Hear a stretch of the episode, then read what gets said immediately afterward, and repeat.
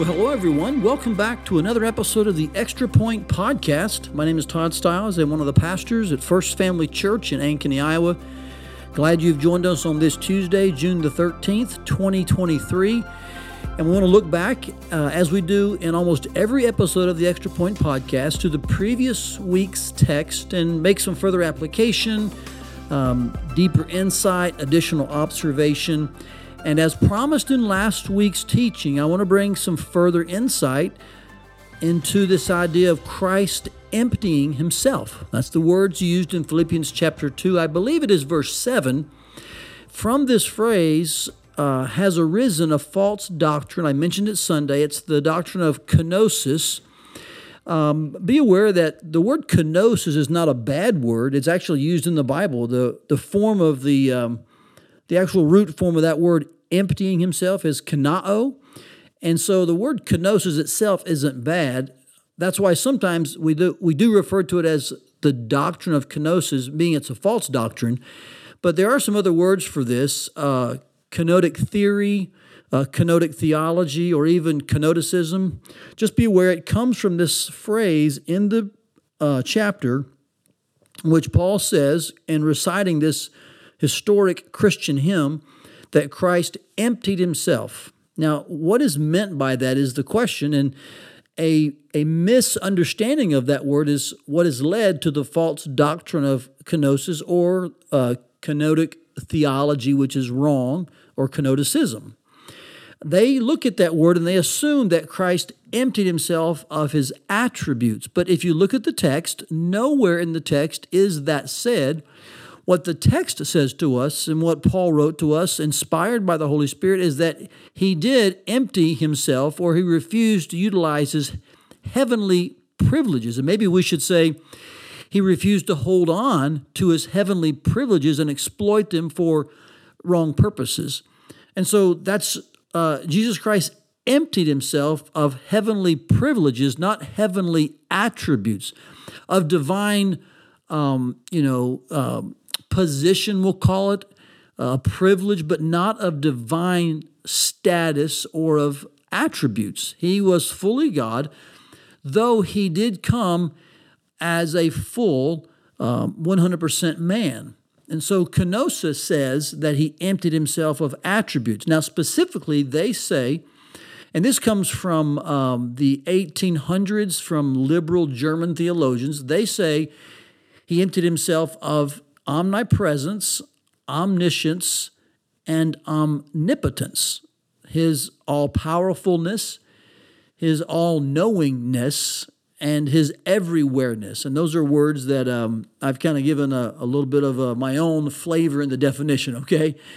Um, but it's, it's, it's patently false to say that, first of all, because we know that Christ exhibited those attributes even while he was 100% man on the earth at different times. Not every time, but at various times, he did control the wind and the waves. He turned water into wine. He did multiply bread and fish. He did know what was in Judas's heart. He also knew that Peter would betray him. And so, whether it's omniscience, uh, omnipresence, omnipotence. I'd, re- I'd remind you again, he saw, uh, is it Nathaniel? He saw under the tree even before Nathaniel had met Jesus. And so that was a reference to his omniscience, his all knowingness, his everywhereness, his all powerfulness. In, in many places in Christ's earthly ministry, he is exhibiting divine, godly attributes.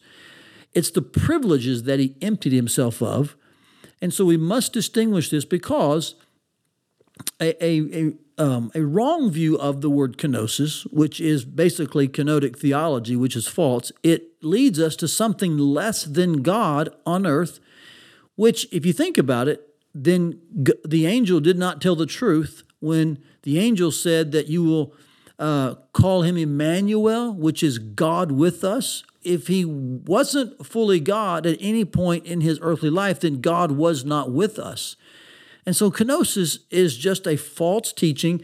I would warn you, it does seem to stem from, like I said, the, the liberal theologians in Germany in the 1800s, and that seems to have fed into the charismatic movement in the United States, and maybe I should even more definitively say the Pentecostal movement.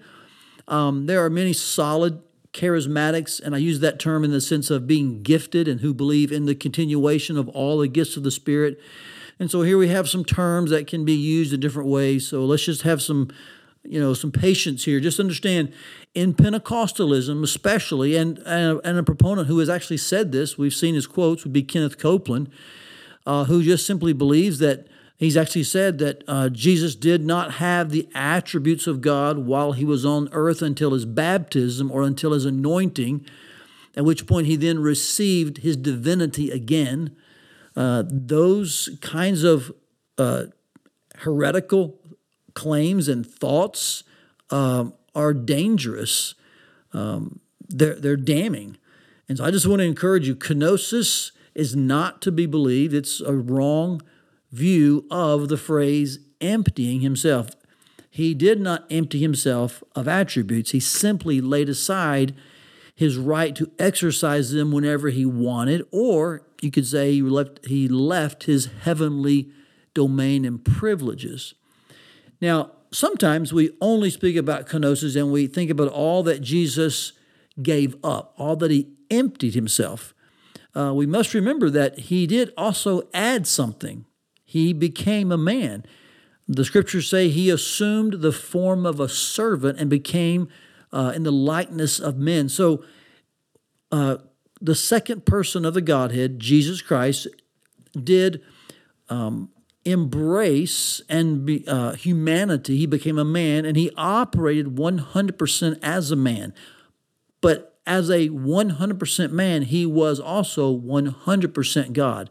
Now, this is important as well because some in the Word of Faith movement, the Pentecostal circles, they'll say that Jesus operated only as a man up until his baptism when he received the Holy Ghost, and then he operated as a man empowered and controlled by the Holy Spirit. But some will even maintain that even then he was strictly just a man under the control of the Spirit. And this is again false. Jesus, yes, he was 100% man, he was under the power of the Holy Spirit as a man, under the control of the Spirit as a man, but he was 100% God. Uh, and this is why, even in the book of John, he maintains to those Pharisees um, his divinity by claiming uh, to be God through the words, I am. He says, you know, before Abraham was, I am, a clear statement to his divinity. I think that's John 8. And so I just want to make sure that um, I dismantle any sense that kenosis is a biblical doctrine, that it's a correct thought. It is not. Uh, kenotic theory, kenoticism, it's wrong, it's unbiblical, it's dangerous. And if you hear people espousing it or preaching it, I would just be sure to stand strong against it. Stand strong that Jesus Christ was 100% God, 100% man, he came to us in the form of man. This was a, the nature added to his divine nature, which is what we know as the hypostatic union, two natures in one. And here's why this matters because both of these are necessary for our salvation. It had to be God and it had to be a man who would identify with us, as Hebrews says, sympathize with us in every way, and yet it had to be one untainted and untouched by sin, even down to the very nature, which is why he was born of a virgin. And so there's so much theology in this. There's so many beautiful moments of, of right belief that I think speak against kenosis, and especially in regards to our salvation, or what we'd call soteriology. Just know this it requires the God man.